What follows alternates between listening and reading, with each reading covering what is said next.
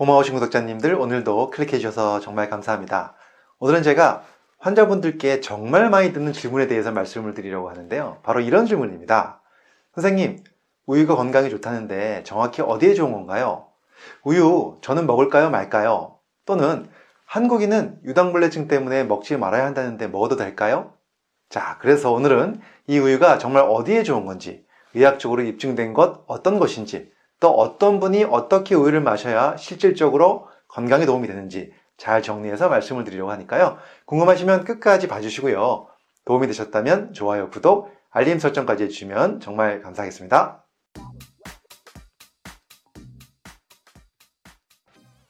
안녕하세요. 교육을 전공한 교육하는 의사 아정의학과 전문의 이동환입니다. 우유 많이들 드시나요? 아마 저희 구독자님들 중에서도 건강을 위해서 꾸준히 챙겨 드시는 분들도 계실 거고 또 먹어야 할지 말아야 할지 고민이신 분들도 있을 겁니다. 그래서 제가 오늘은 여러분들이 많이 하시는 질문 두 가지에 대한 답변을 드릴 건데요.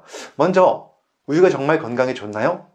야, 여기에 대한 답변을 드리면요. 일단은 그렇습니다. 여기서 제가 일단이라는 말을 붙이는 이유는 잠시 후에 설명을 드릴 거고요. 우유가 건강에 좋다는 연구 결과는 국내에 많이 발표됐는데요. 그 중에서도 눈에 띄는 건 몇 가지만 말씀드리면요. 자, 첫째는요. 우유는 일부 암 발생률을 낮추는 데 도움이 됩니다. 우유가 발생률을 낮출 수 있다는 대표적인 암이 바로 위암, 대장암, 방광암인데요. 다나파버암 연구소의 연구팀이 대장암을 발생할 가능성을 줄이는 음식들을 발표했는데요. 그 중에서 우유가 포함되었습니다. 그 밖에도 뭐 생선, 버섯, 뭐 달걀 같은 것들이 있었는데요. 연구자들은 인터뷰에서 하루에 우유를 240ml씩 마시면 50세 이전에 대장암이 발생할 가능성을 절반으로 줄일 수 있다고 하였습니다. 그 이유에 대해서는 여러 가지가 있겠지만 우유의 영양 성분 중 비타민 D에 주목을 하였는데요. 최근에 비타민 D가 결핍된 사람들이 늘어나고 있어서 근육량도 줄어들고 또 대장암 발생이 증가할 수 있는데 우유에는 여러 가지 영양 성분들이 들어있고 또 비타민 D도 포함되어 있기 때문에 대장암 예방에 도움이 된다고 이야기하고 있습니다. 또 다른 연구에서는 우유에 대한 논문들을 모아서 메타 분석을 한 결과가 발표되었는데요. 이 논문에서도 우유와 유제품이 예방할 수 있는 여러 가지 만성 질환들이 있고 그 중에서 위암과 대장암 그리고 방광암을 예방하는데 우유가 도움이 된다고 발표하였습니다. 물론 우유를 너무 과도하게 많이 먹었을 때 유방암과 전립선 암의 발생 위험은 증가할 수도 있다고 나온 부분도 있습니다. 그래서 너무 과도하지 않은 적절한 양의 우유는 몇 가지 암 예방에 도움이 되는 것 같고요. 그 다음 두 번째, 하루에 한 잔 이상 우유를 마시면 근감소증 예방에 도움이 된다고 합니다. 제가 수차례 성인 근감소증이 심혈관 질환이나 당뇨병 등을 불러일으킬 수 있기 때문에 나이가 들수록 근육 관리를 잘해야 된다고 말씀드렸었죠. 그런데 우유 섭취가 이 근육 생성에 도움이 된다는 겁니다. 용인 세브란스와 강남 세브란스 병원 가정의학과 연구팀은 2008년부터 2011년 국민건강영양조사와 또 2014년에서 2016년 국민건강영양조사 한국인 유전체 역학조사 자료를 분석했는데요. 그 결과를 보니까 하루에 우유를 1회 미만으로 섭취한 성인은 하루에 1회 이상 우유를 섭취한 성인에 비해서 근감소증 발생 위험이 1.25배 높은 것으로 나타났다고 합니다. 그 이유는요, 우유에는 질 좋은 동물성 단백질이 풍부한데 특히 우유 단백질의 20%가 필수 아미노산인 류신, 아이소류신, 발린의 함량이 높아서 2시간 내로 빠르게 소화될 수 있기 때문이라고 합니다. 그래서 이 논문은 2020년 유럽 영양의학 학술지에 게재되었고요. 자, 그 다음 셋째, 바로 대사증후군의 감소입니다. 서울대학교 의과대학 예방의학과와 중앙대학교 식품영양학과에서 연구한 내용이 있는데요. 2017년 영양 관련 국제학술지에 실린 내용입니다. 연구팀은 2004년부터 2013년까지 전국 38개 종합병원을 방문한 성인 건강검진 수검자 약 13만여 명을 대상으로 우유 섭취와 대사 증후군에 대한 연구를 진행하였는데요. 결론적으로 하루에 남성은 200ml 우유 한 컵, 여성은 두 컵을 마실 경우 대사 증후군 위험도가 각각 8%, 32%까지 감소하는 것으로 나타났다고 합니다. 특히 우유 섭취가 복부 비만, 중성지방, 콜레스테롤 이 세 가지 모두를 감소시켰는데요. 연구진은 우유 속 칼슘과 단백질, 필수 지방산이 지방 흡수와 혈액 내 중성 지방을 감소시키면서 몸에 나쁜 저밀도 콜레스테롤은 낮추고 우리 몸에 좋은 고밀도 콜레스테롤은 증가시키는 지질 개선 효과도 있다고 했습니다.